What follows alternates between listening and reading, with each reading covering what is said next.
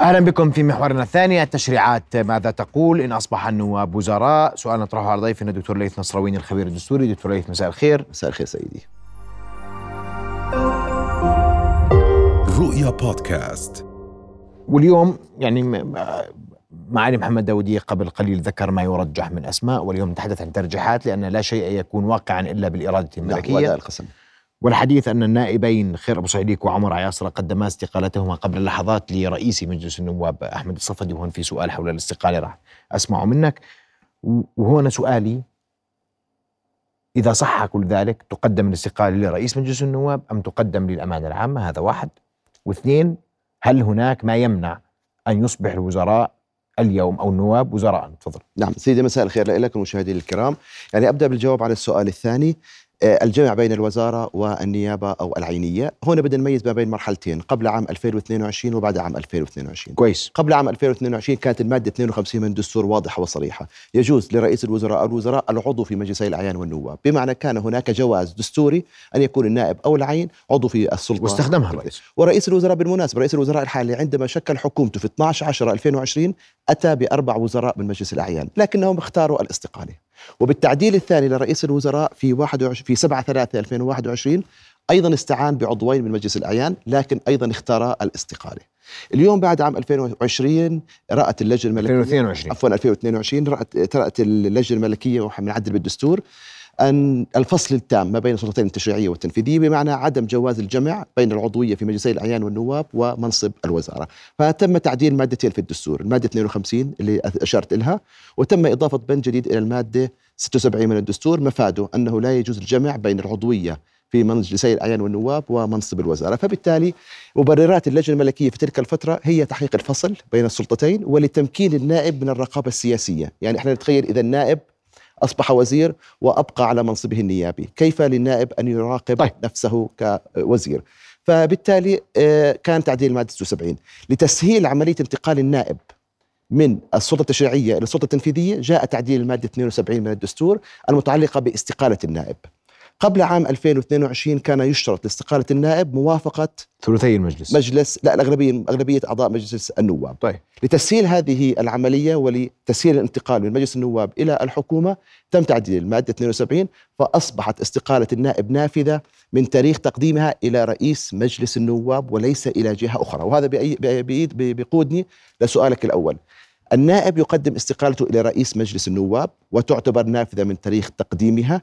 أما رئيس مجلس النواب وأن اختار الاستقالة من رئاسة المجلس فيقدمها إلى الأمانة العامة وهذا جاء كما جاء في المادة 69 من الدستور فيما يخص استقالة رئيس مجلس النواب. والمادة 72 فيما يخص استقالة النائب. وما أن تودع الاستقالة آه، آه، لدى رئيس مجلس النواب تصبح نافذة ولا عندما يحولها رئيس مجلس النواب للأمانة العامة؟ مجرد تقديمها النص الدستوري جاء مجرد تقديمها. قد يعني يقدمها بأي طريقة أخرى حتى يمكن أن يشوفوا حتى خارج مجلس النواب إذا رأى في أي مكان آخر وقال له هي استقالتي. دستوريا تعتبر هذه الاستقالة نافذة ويفقد رئي النائب عضويته في مجلس النواب. بصير لا مانع من توزيره بصير لا مانع من تو- توزيره طب ليش ما هو. إذا أنا في الدستور بقول لا جمع. الدستور هيك بيحكي. لا جمع بين العضويتين نعم. ممتاز. إذا مجرد ما أنا حل أديت اليمين الدستورية وزيرا أنا سقطت عضويتي النيابية. سيد الإسقاط مربوط في المادة 75 من الدستور ضمن شروط محددة. وجاءت جاءت في المادة 75 إذا فقد الجنسية الأردنية إذا فقد الأهلية الأدبية إذا فقد الأهلية العقلية إذا فقد آه، أصبح محكوم عليه بالحبس. فأنت تسقط عضويته حكما بحكم الدستور. أنا اليوم لماذا أرى أن من الواجب الاستقالة أني بربطها في المادة 44 من الدستور. المادة 44 من الدستور بتحكي عن الوزير.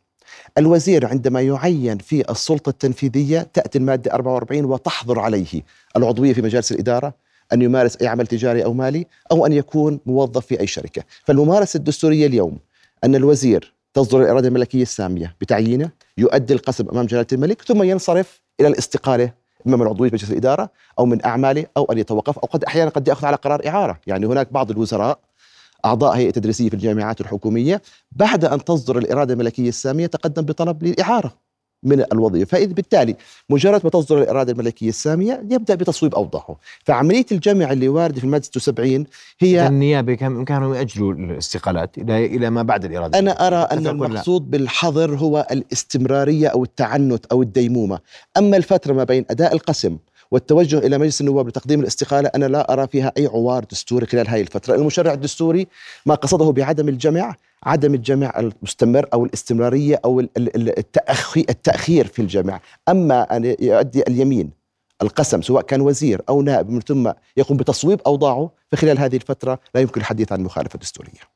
طيب أنا بس بذكر أنه بناء آه، على أحكام القانون النافذ قانون الانتخاب فخير أبو سعيديك سيخلفه زكريا الفقيه من قائمة القدس الحاصل على ثاني أعلى آه، عدد من الأصوات آه، في كنائب في مجلس النواب وعمر عياصرة سيخلفه نجاح العزة آه، من قائمة الوطن للجميع وهي نائب سابق صحيح سيدي؟ نعم سيدي يعني إحنا اذا بنحكي إذا بنحكي اليوم تعودنا عن شغور العضوية يعني صار هذا مجلس النواب الحالي يعني حالات شغور العضوية فصل استقالة أو أي أو حتى يعني الله يرحمهم حالات الوفاة رحمة الله عليهم طبعا. يعني تعودنا على الحكم شغور المقعد النص واضح وصريح قانون الانتخاب من يأتي بعده من حيث ترتيب القائمة النسبية المفتوحة من حيث عدد الأصوات يحصل على يحصل على المقعد اولا طبعا استحقاقات دستورية مهمة يجب أن يؤدي القسم في الجلسة الأولى. بس هذه ظاهرة في هذه المجلس يعني تعدد الاستقالات والفصل في هذا المجلس قد تكون الأكبر. والفصل أكثر نعم والوفيات.